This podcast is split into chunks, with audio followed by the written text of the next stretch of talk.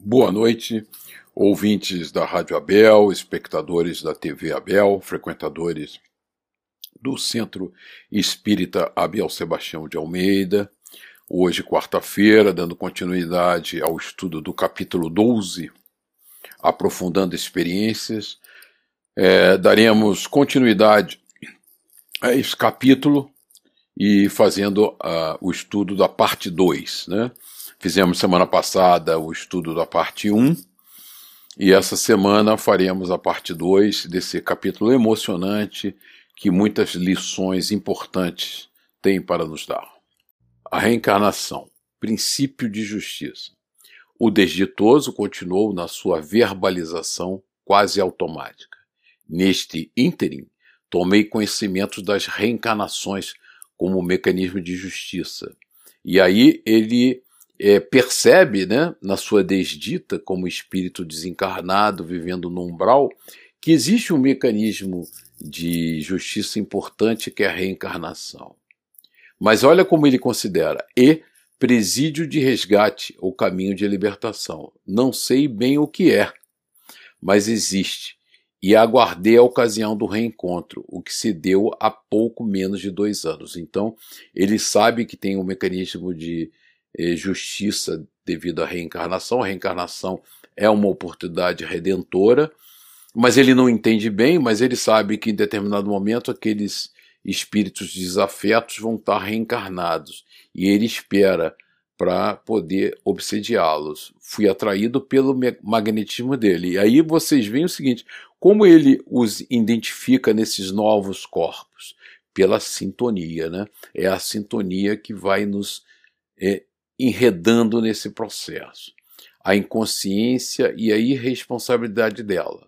Estavam disfarçados, reencarnados, eram outros, mas interiormente os mesmos. Passei a acompanhá-los e influenciá-los com meu pensamento de vingança, acolhido vagar, vagarosamente nas suas falhas mentais. Então, eles atuam nas brechas né, das nossas falhas mentais, nos nossos vícios, nos nossos defeitos do passado falhas mentais e morais, nela em particular no ciúme. Quer dizer, a grande fraqueza dela era o ciúme que ele começa a explorar de forma muito hábil. Ele me tem sido mais difícil em razão das suas preocupações com o falso Jesus, o que pretende servir, e está gerando dificuldades aos planos da no nossa organização, que é expulsá-lo do mundo.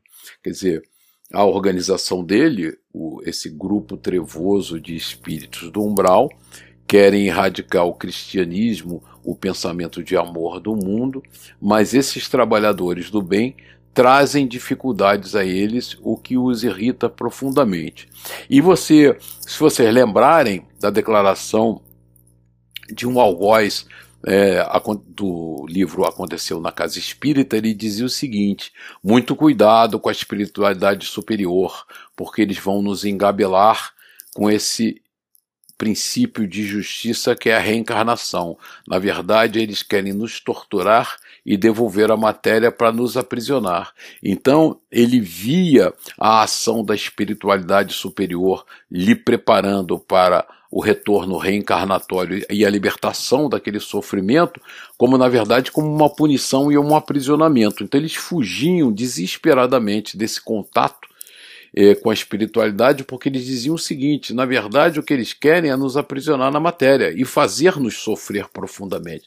Mas eles não sofriam por causa. Eles, a gente sabe, eles sofrem porque são espíritos devedores e a sua reencarnação é necessariamente um instrumento para ressarcir aqueles erros do passado. Né? O sofrimento não é decorrente de uma punição e nem de uma injustiça divina, mas sim uma carência própria de transformação e reforma moral, que eles não entendem e lutam contra. Perdão, o medicamento sublime. Fez uma pausa ao mesmo tempo que ululava, né? gritava, esbravejava de dores morais e dos fluidos gentis da médium que o recebia, diminuindo-lhe a carga de angústia. No silêncio que se fez natural, o nobre Eurípides falou-lhe com afabilidade.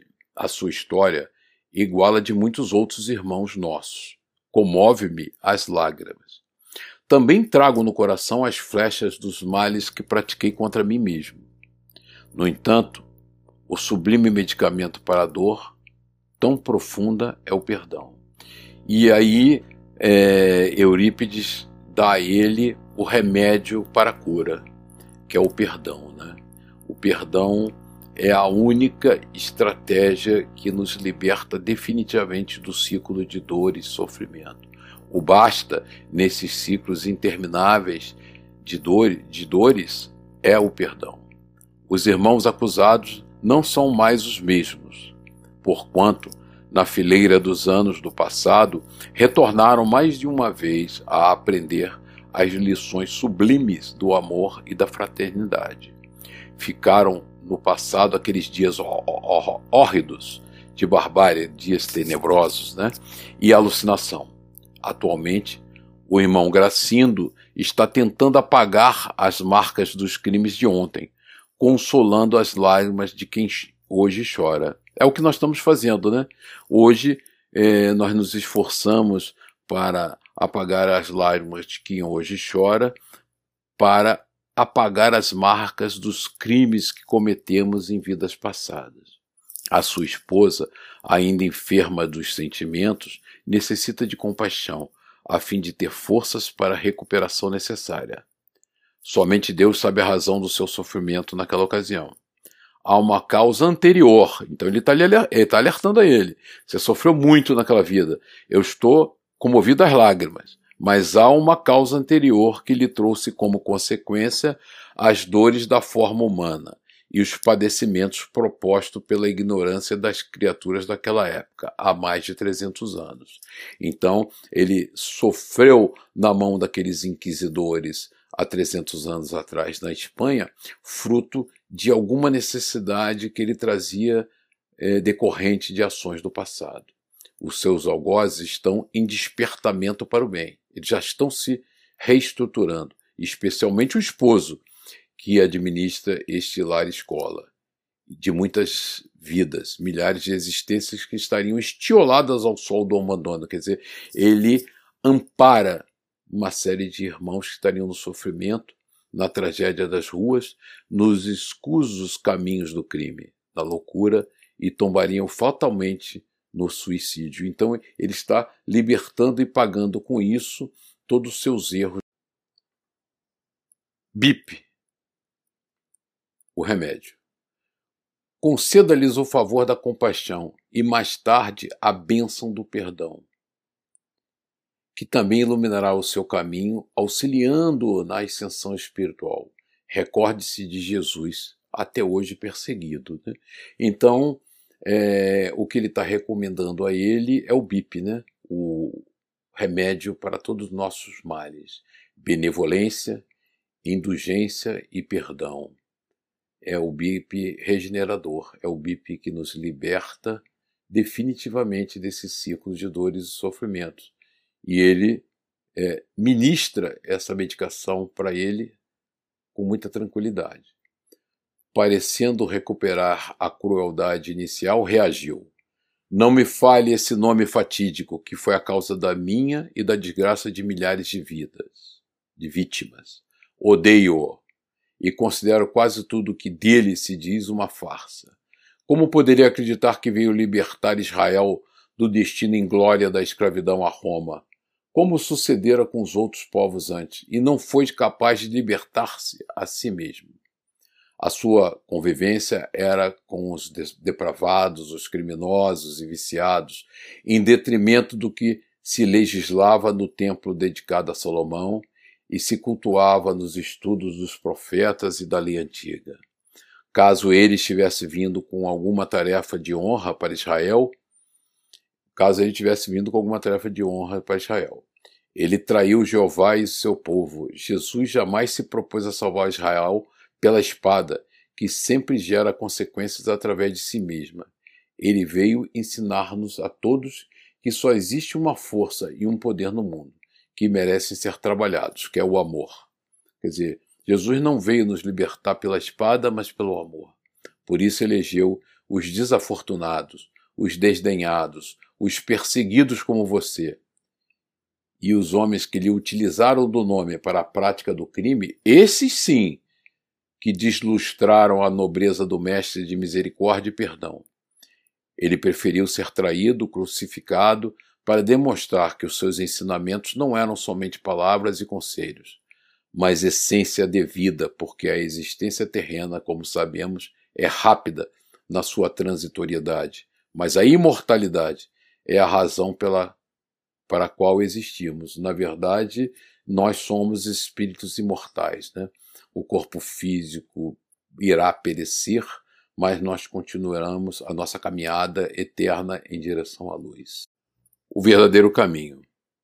As acusações que lhe são atribuídas por crimes que praticaram em seu nome não são de sua responsabilidade. E note que esse comportamento é comum à criatura humana na sucessão dos tempos. Em todas as obras de amor e de fraternidade, aparecem os oportunistas que as destroem com seus atos alucinados e seus comportamentos infames. No dia em que Jesus for realmente vivido e ensinado, estarão em relevo a caridade e o amor. E aí grifo nosso, né? Porque todo verdadeiro cristão é, só tem amor e caridade a oferecer. Né? Qualquer outra coisa diferente disso não é cristianismo. Guiando as vidas na direção do reino dos céus que se edifica no íntimo do coração. O plano macabro. Tomado de revolta, ironizou: Então eu tenho que perdoar os meus algozes, ainda dedicados ao infame da cruz? Eles que me desgraçaram usando essa mesma cruz? O nosso plano é muito mais vasto. Está em pauta o combate a essa doutrina de fracos e covardes, que trabalham na sombra da traição e do crime, para transformar o planeta numa grande Gomorra e Sodoma, que o nosso Deus destruirá, aprisionando a todos os seus responsáveis. Iniciaremos levando a desdita mulher à loucura pelo ciúme, sentindo-se desprezada pelo farsante de quem me utilizo para o nosso encontro. E à medida que ela desvaire, irá perdendo o controle das emoções e também será arrebatado pela desdita, demonstrando que o espiritismo é mais uma façanha mentirosa. Então o planejamento está é, tá muito claro aí, né? O plano tenebroso dele é desequilibrar as casas que trabalham pela transformação moral do ser humano.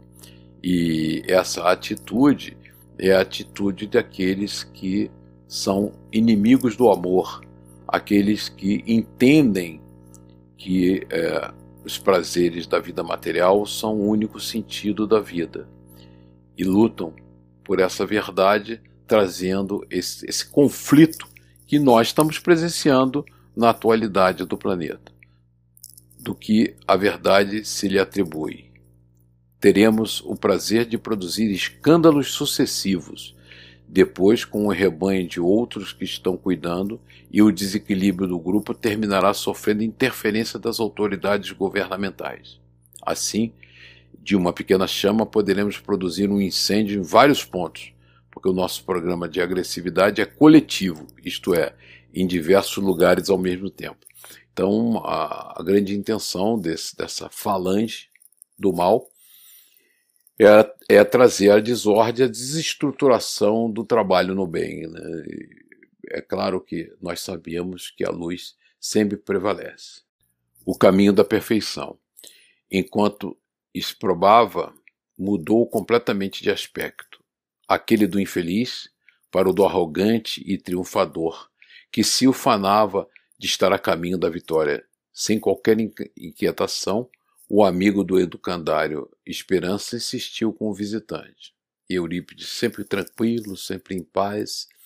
Todos percorremos caminhos mais ou menos semelhantes. O erro, em princípio, para a aprendizagem da, digna, da dignidade e da compostura depois. Sofremos, erramos e aprendemos.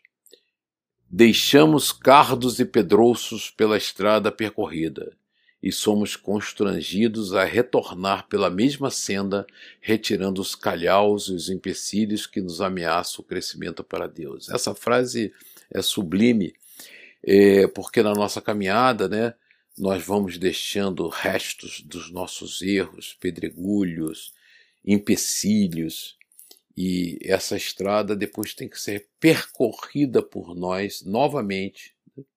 Quer dizer, isso é um simbolismo de que nós vamos beber o mesmo remédio e teremos que limpar a estrada, tirando todos esses pedregulhos, esses empecilhos que nos impediram e ameaçaram o nosso crescimento para Deus. Né? Então, é, mais uma vez, é a lei de causa e efeito é, nos alcançando sempre. Né? Nós é, somos responsáveis por tudo que fazemos e a única maneira de caminhar para a luz é reparando esses erros. Esse crescimento é uma fatalidade semelhante às leis cósmicas. Quer dizer, essa caminhada para a luz é uma fatalidade, é determinístico. Nada pode modificar, porque são os alicerces universais. Enquanto o amor não vicejar no sentimento humano, a criatura estará mais na faixa primitiva do que na luz sublime da emoção divina. O meu irmão veio trazido para ter diminuído as suas dores. Assim, irá cooperar conosco para que as aflições das suas vítimas atuais também sejam diluídas. Para tanto, contamos com seu raciocínio. Permaneça aqui na instituição por alguns dias, especialmente agora que o mundo está em quarentena, recuperando-se moralmente sob o látego de uma pandemia, que é mecanismo das leis superiores para equilíbrio moral do planeta. E veja como são úteis e o que fazem sob a inspiração de Jesus. Posso asseverar-lhe que, se depender de mim e dos nossos amigos, todos inscritos nessa guerra de libertação, nada você considerar com seu Cordeiro de Deus. Quer dizer, ele está renitente é, no erro e não quer ouvir nada. Como prejudicar o dialogador? A frase foi exteriorizada com uma grande ironia, método normal de zombaria para perturbar, perturbar a lucidez do antagonista. Na verdade, esses espíritos sofredores, quando em doutrinação, e isso é importante para todo dialogador, né, eles procuram usar a ironia e a zombaria para desestabilizar emocionalmente aquele dialogador. Então, é, tem que ter uma disciplina mental muito grande e uma certeza de que só o amor nos levará à solução do problema. E não podemos cair nessa armadilha. Procurando demonstrar o seu falso poder na comunica comunicação, agitou a médium e ergueu-lhe os braços com os punhos cerrados, em atitude de golpear a mesa. Para parecer forte, a um sinal do mentor, o irmão Cláudio aproximou-se e aplicou passes dispersivos, eliminando os fluidos pesados que ele expelia em tentativa de prejudicar a aparelhagem delicada da médium. Enquanto isso, Eurípides induziu o desditoso ao sono reparador profundo, o que logo aconteceu, sendo desligado e conduzido por auxiliares nossos a uma sala contínua para nossa oportunidade posterior, para nossa para nova oportunidade posteriormente. De imediato, a médium Amália, e aí dando continuidade aos trabalhos desobsessivos, em transe profundo, foi incorporada pela entidade que perturbou o casal, agora também presente em desdobramento. Essa é a segunda entidade, né, e que estava em desdobramento pelo sono físico. Tratava-se de um cavalheiro com mais ou menos 50 anos de idade que envergava indumentária religiosa de nível superior. O orgulho e a prepotência estavam visíveis na sua aparência presunçosa e nos seus ademanes, né, nos seus trejeitos, no seu comportamento de aparente distinção. Com ele vieram alguns áulicos, alguns seguidores trazidos sem o saberem pelos construtores do trabalho. Serviam-no em contínua bajulação que lhe exaltava a prosápia, quer dizer, essa é, pretensa autoridade e o falso poder. Nada obstante, exteriorizava ondas carregadas de vibrações perniciosas que lhe denotavam a faixa vibratória típica do seu estado de evolução.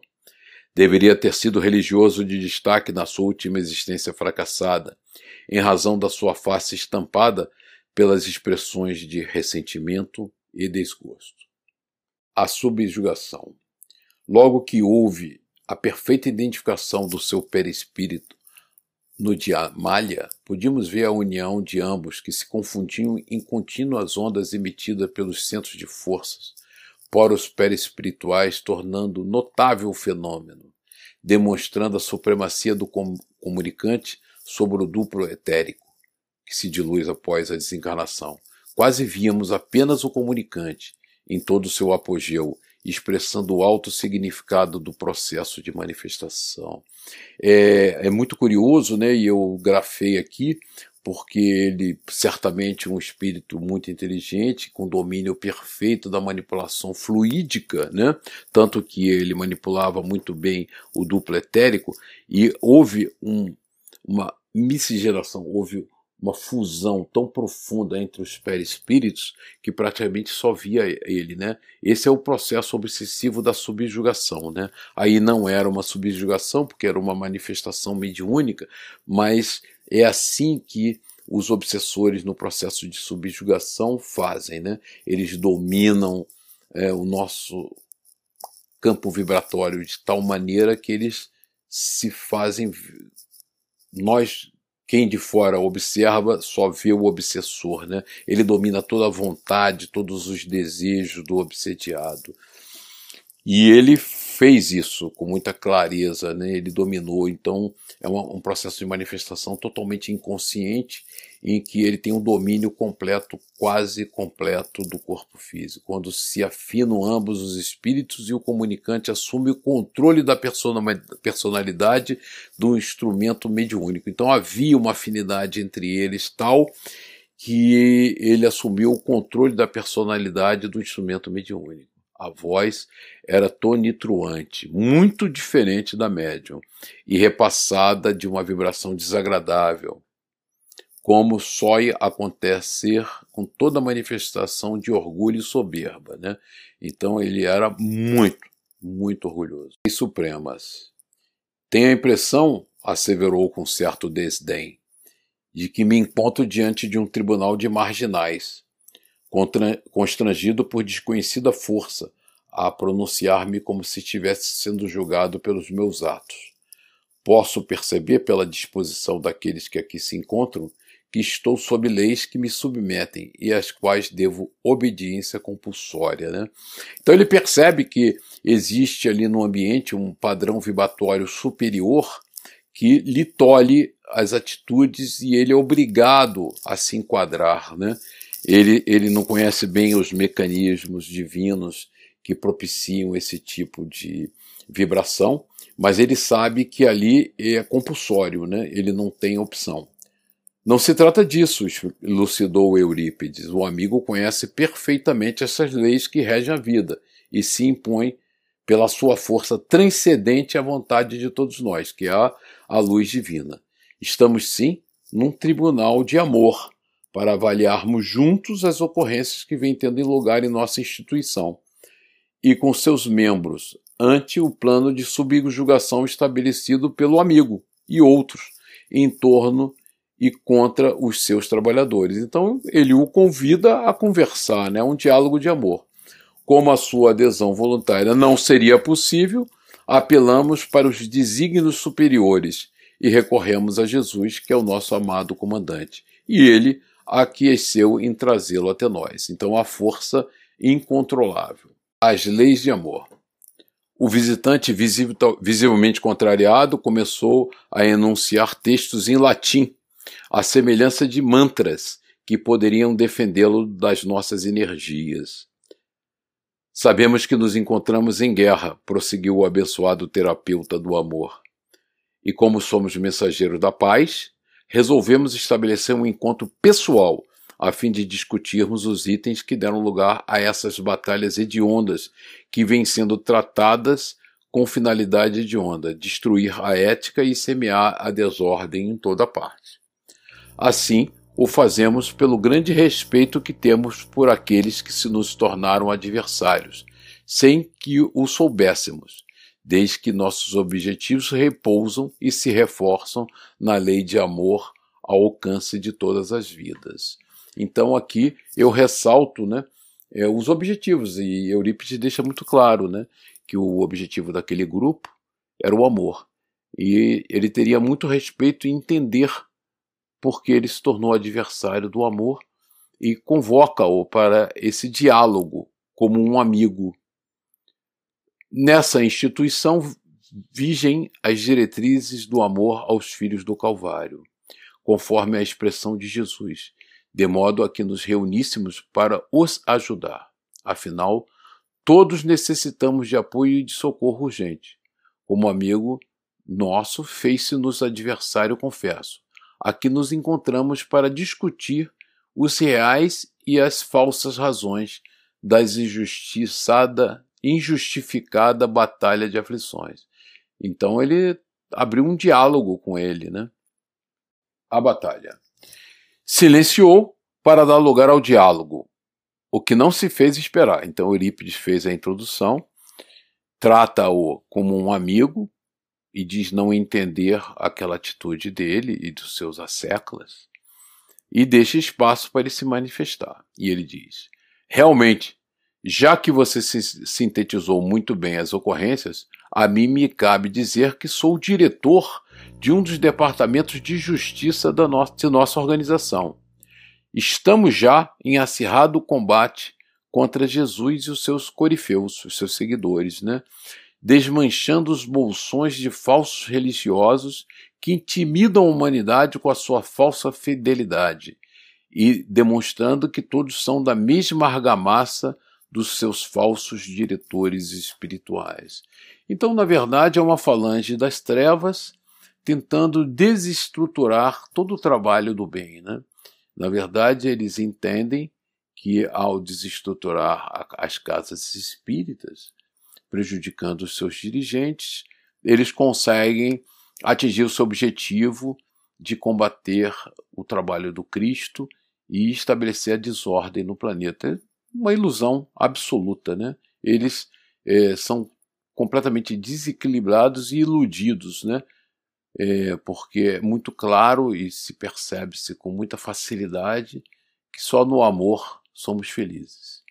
Iremos pouco a pouco apagar as pegadas dos caminhos do Galileu, assim como dos seus súditos de ontem e de hoje, num mundo moderno onde não há lugar para comportamentos místicos e éticas falsas, ocultando os conflitos internos de todos os devassos e corrompidos. Apenas lhe despertaremos as próprias viciações e os comandaremos na direção do deboche e do crime bem urdido desfazendo as impróprias máscaras de pureza e dignidade.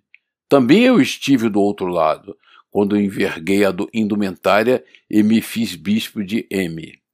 Mantinha a aparência de altivez e honra, distante da conduta mental e moral fora da sacristia e nos recintos onde podia expressar-me na realidade, longe da farsa que executava, para explorar estúpidos e atormentados que se submetiam à autoridade eclesiástica. Então, na verdade, ele via aquele papel como uma farsa, né? Ele se aproveitava das pessoas de fé e ele entendia que o verdadeiro mundo era o mundo das aflições materiais, dos prazeres e, e de se locupletar a partir da sua autoridade. O argumento das trevas identificado com outros companheiros do mesmo ou de pior naipe, quer dizer, ele se identificava com pessoas iguais a ele, muito piores, servia-me em nome da fé religiosa, permitindo-me permitindo os prazeres para os quais todos nascemos.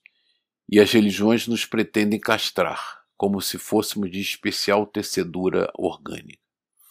Ao morrer, encontrei a vida desregrada que me permiti e fui muito bem acolhido no inferno, onde trabalho e sou feliz, desfrutando de posição invejável na, na administração da comunidade. Então, ele é um espírito trevoso que viveu no planeta uma vida única exclusivamente material, se aproveitando da sua posição destacada no mundo religioso, né, obtendo benefícios ilícitos materiais, e ele entende que ao ir para um umbral, né, que ele denomina inferno, ele lá trabalha e continua feliz. É, quer dizer, ele está totalmente cego ao processo. Né?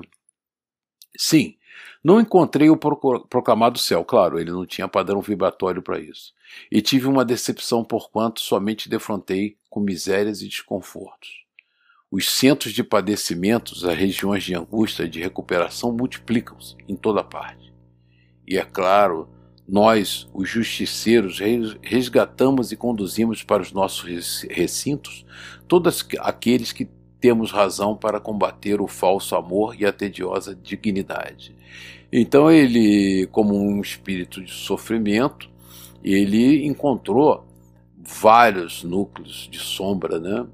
O umbral é muito amplo e os espíritos vão se agregando e se reunindo por padrões vibratórios e afinidades.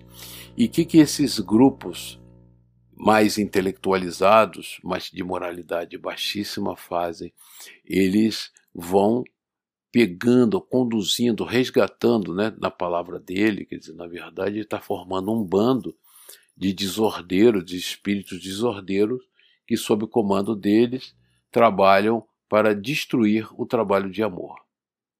Sofrimentos íntimos envoltos nos tecidos da aparência diferente. Assim sendo, não pense que terá uma vitória fácil sobre nós, aqui trazidos covardemente pelos recursos de que se utilizam os falsos cristãos, generosos e bons, usando forças sutis para alcançarem os seus sórdidos objetivos. Quer dizer, apesar de ele combater e blasfemar, ele reconhece né, que existem recursos né, que são utilizados daqueles espíritos generosos e bons, e são forças sutis que ele não tem sequer conhecimento e não consegue controlar. A luta retificadora. Sem demonstrar peça ou qualquer enfado, após a exposição mais ou menos já conhecida, o dialogador espiritual prosseguiu com gentileza. E aí você observa a, o comportamento do dialogador, né? Sempre calmo, né? atencioso, gentil, amoroso. Admiro-me com a técnica de alcançar o êxito nos seus empreendimentos em razão da conduta irretocável dos irmãos agredidos e hoje aqui estudados. Você e os seus sequazes utilizam-se das esposas instáveis para desviar os bons trabalhadores dos seus deveres, com ameaças de escândalos que prejudicam o bom nome da doutrina de abnegação, levantando dúvidas sobre o comportamento deles e, por extensão, de outros servidores. E que vale dizer que todos os meios justificam os fins, né? chavão de doutrinas derrotistas e escravagistas. Para serem alcançados os fins, pouco importa os meios que sejam utilizados. Eles querem destruir e eles usam as brechas que estão disponíveis. Né? Somente se ouvidam, somente vocês esquecem do amor de nosso Pai pelas suas criaturas, sempre vigilante e devotado esquecem que a tempestade mais tumultuada sempre cede lugar à bonança retificadora, e o mal aparente transforma-se em bem comum. Então, a, a, ele, ele lembra ele que esses sofrimentos eles dão lugar à bonança retificadora, né? O sofrimento, na verdade, é uma ferramenta, é um instrumento da transformação moral e o resultado é a paz, é a esperança, é a bonança retificadora. E ele esquece disso, ele pensa no mal pelo mal. Jamais a traição, a covardia, os meios derrotistas logarão fecundar-se nos corações afetuosos e nos caracteres nobres. E certo que todos nós ainda temos brechas de fragilidade em nossa conduta o que lhes permite interferência em nosso destino. Eles vão buscando essas brechas de caráter que nós temos, porém, dentro da lei de causa e efeito, porque eles não podem atuar a quem não tem dívidas. Olhe o nosso irmão diretor da casa em que você se encontra e o participante das reuniões de estudos e de caridade. Não lhe comove ser um instrumento de prejuízo para as vidas a quais eles se dedicam, pelo bem pelo serviço de consolo por amor a Jesus Cristo? Materialismo absoluto, né? Irrita-me ouvir esse nome do engabelador dos séculos de judaísmo e de cristianismo que iremos banir da terra. Nós somos guerreiros da luz que saímos das páginas bíblicas para clarear o mundo e demonstrar que a única razão da vida pela qual devemos lutar é o prazer, o gozo infindo, a alucinação da orgia. Quer dizer, ele é um espírito absolutamente perturbado, trevoso e, e, se atribui ser um guerreiro da luz. Na verdade, ele é um espírito em profundo sofrimento, numa angústia terrível, num processo de vingança e que se atribui esse caráter de justiceiro e libertador, né? Ele só lhe apraz o prazer material, né? E isso o cega completamente. Será isso que iremos implantar nas suas sagradas instituições, gritou com refinada ironia. Vocês estão asfixiando os prazeres que gostam e disfarçam, tornando-se o seu calcanhar de Aquiles, ao qual saberemos atingir. O calcanhar de Aquiles de nós, né, de todos nós, são os nossos erros do passado, são as nossas fraquezas morais que uh, a espiritualidade inferior fica testando. Sem dúvida, somos fracos, mas o Senhor é a nossa fortaleza. Quando vejo um bispo da Igreja Católica per perverter-se, inspirado pelos seus pares que se encontravam cá e o infestaram, é porque o seu caráter frágil estava somente vestido de dignidade, e não a tendo vivenciado. Mas nem todas as criaturas somos iguais. A nós Jesus fascina com a sua mansidão e paz, tão misericordioso que, transcorrido dois milênios, desde quando esteve conosco, sua voz ressoa em nosso íntimo e nos enriquece de paz, essa paz a que você aspira e não consegue, em razão das suas vinculações com os erros que o subjugam.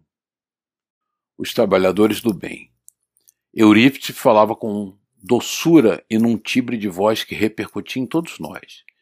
Experimentando a força do amor, o senhor bispo deu o sinal algo cabalístico e o seu séquito pareceu enlouquecer blasfemando, ameaçando incorporação simultânea através de Malvina, desejosos de atacar os espíritos presentes, usando verdadeiros tacapes e, e produzindo uma balbúrdia infernal.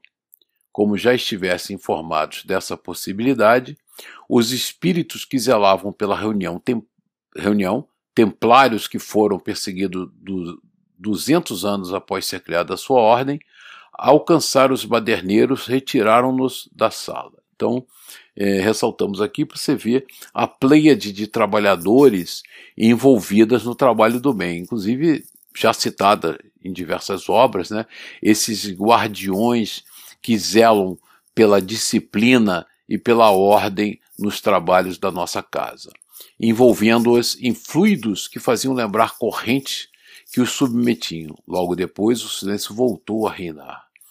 O intempestivo ex-sacerdote ululava, gritava, desesperado, num desespero que inspirava compaixão. Vingança, remédio amargo.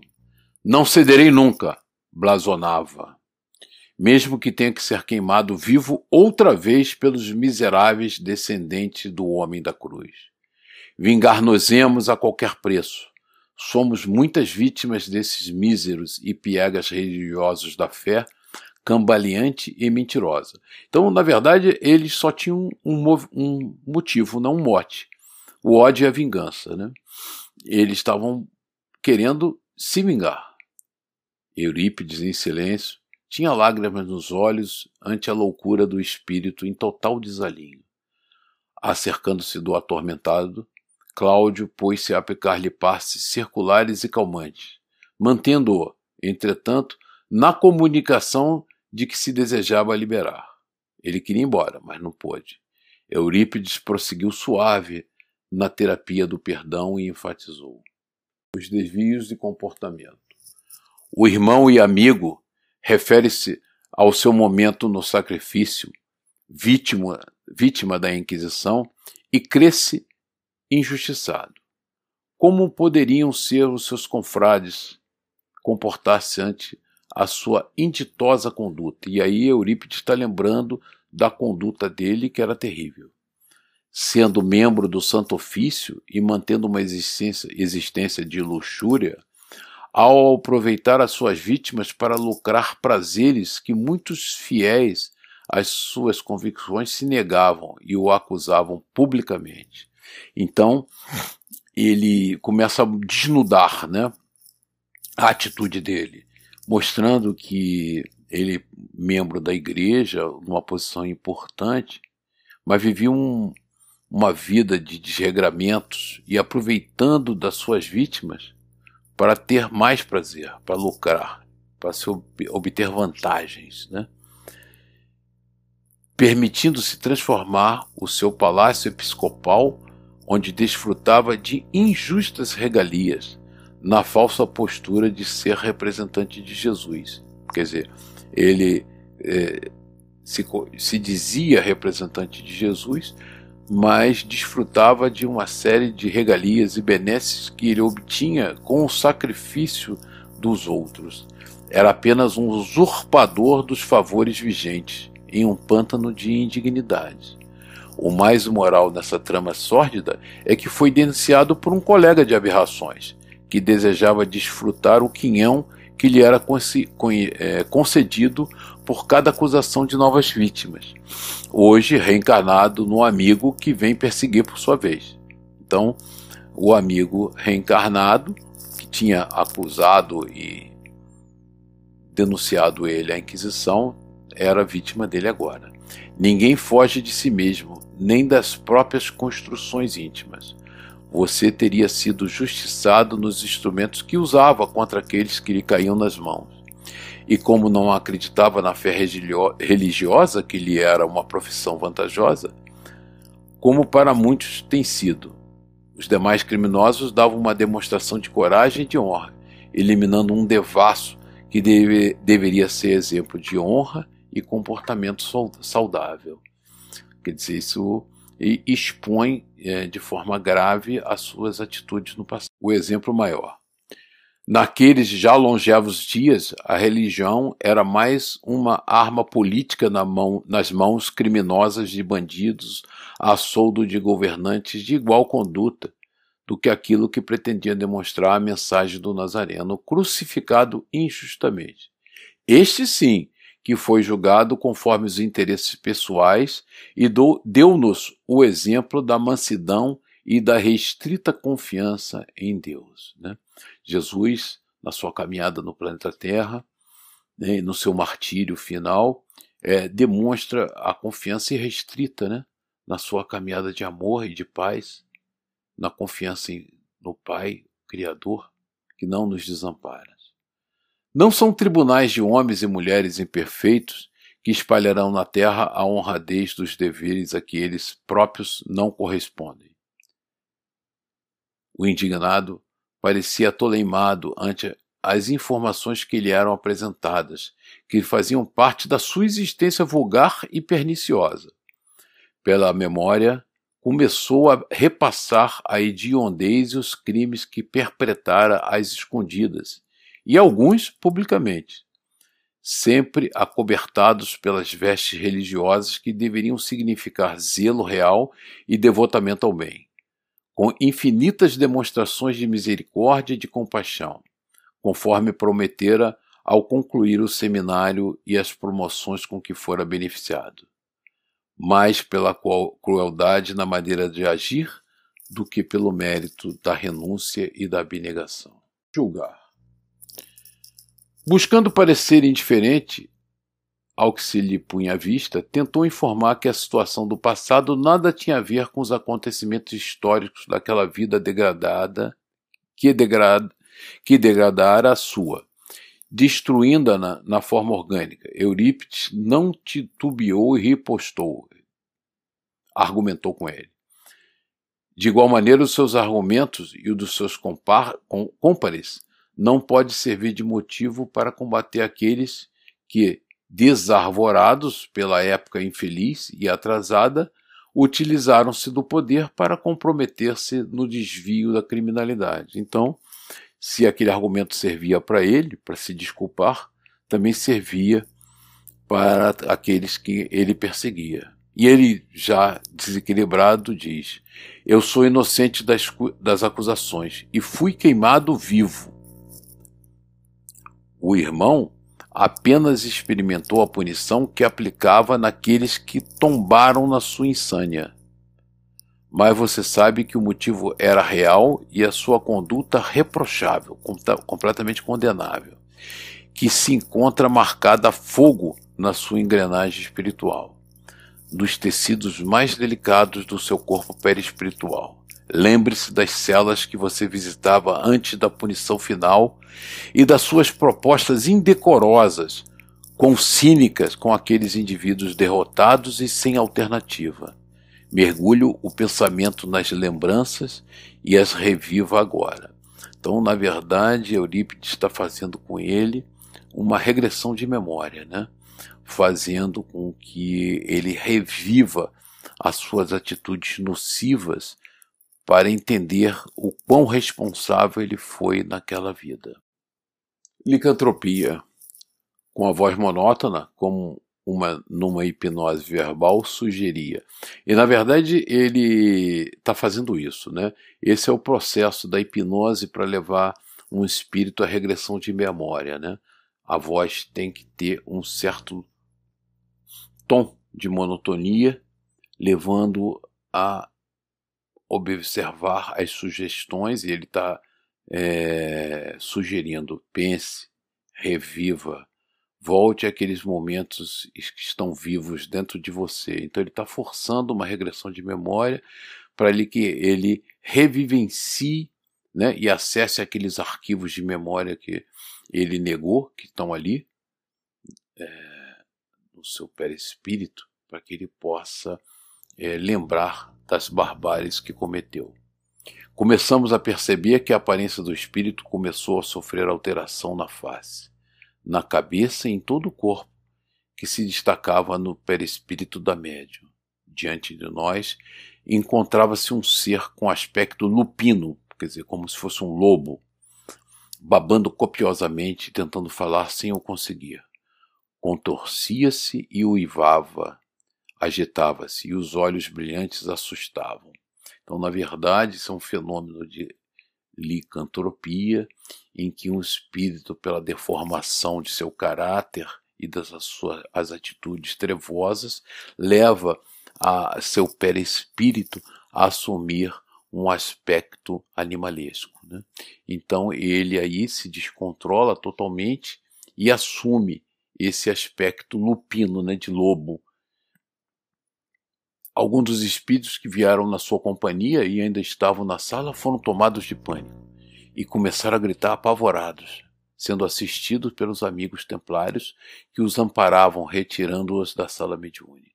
Isto, falou o benfeitor ao atormentado comunicante, é o que você tem cultivado e periodicamente assume no reduto no reduto infame em que se homizia com outros servidores do mal. Então, é, no reduto das trevas, do umbral, ele, ao se congregar com seus asseclas, ele assumia essa forma né, do seu perispírito, mas naquele momento descontrolado totalmente, ele assume na casa espírita, no trabalho da comunicação mediúnica.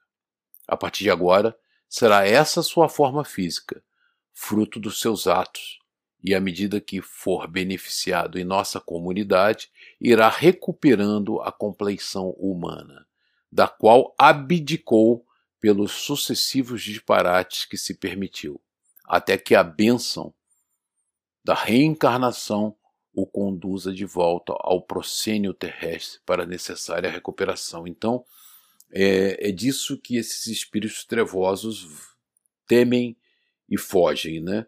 Porque a reencarnação nesses casos é sempre muito dolorosa e eles não querem passar por esse processo, e eles se agarram a essas tramas que eles urdem no umbral para perpetrar essas maldades sucessivas. Né? E ele é vítima dos, da própria atitude mental que o levou até essa forma horrorosa. Amor infinito. Novamente, Cláudio acercou-se e deu prosseguimento aos passes de desligamento da entidade infeliz que chorava copiosamente. Você receberá o amor, afirmou Eurípides, daquele a quem subestimou e aviltou com a sua conduta rebelde e contínua, demonstrando-lhe demonstrando a grandeza da sua mensagem. Então, é, nenhum dos filhos é desamparado nessa nossa caminhada evolutiva e ele também seria socorrido e abençoado e tratado né, na espiritualidade para se regenerar. Cristo ama a todos nós e sua veracidade para os seres humanos amargurados e tristes desses dias de sofrimento inominável e intransferível.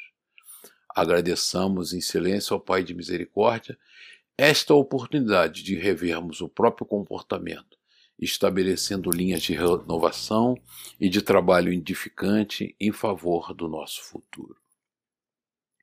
Irmãos, é, capítulo longo, terminamos agora o nosso estudo e espero que não tenha sido demasiadamente cansativo para vocês, mas fica uma lição linda, né? Que só o amor constrói, só a atitude no bem nos renova e nos felicita. O nosso caminho de amor é o caminho da felicidade, né? É, é na caridade, no amor, na, no BIP, benevolência, perdão, indulgência, é que nós alcançaríamos a felicidade suprema e a paz interna. E fica o exemplo para o trabalhador espírita dos desafios de manter a sua mente sempre alinhada, sempre higienizada, né? A oração, vigiai e orai, né? Orai e vigiai, é, que nos é um lenitivo importante, um alinhamento das nossas nossos padrões vibratórios com a espiritualidade superior. Que Deus, na sua misericórdia infinita, nos reserve este momento para refletirmos sobre o que estudamos e que isto contribua definitivamente no nosso processo de transformação moral. Fiquem em paz, boa noite para todos.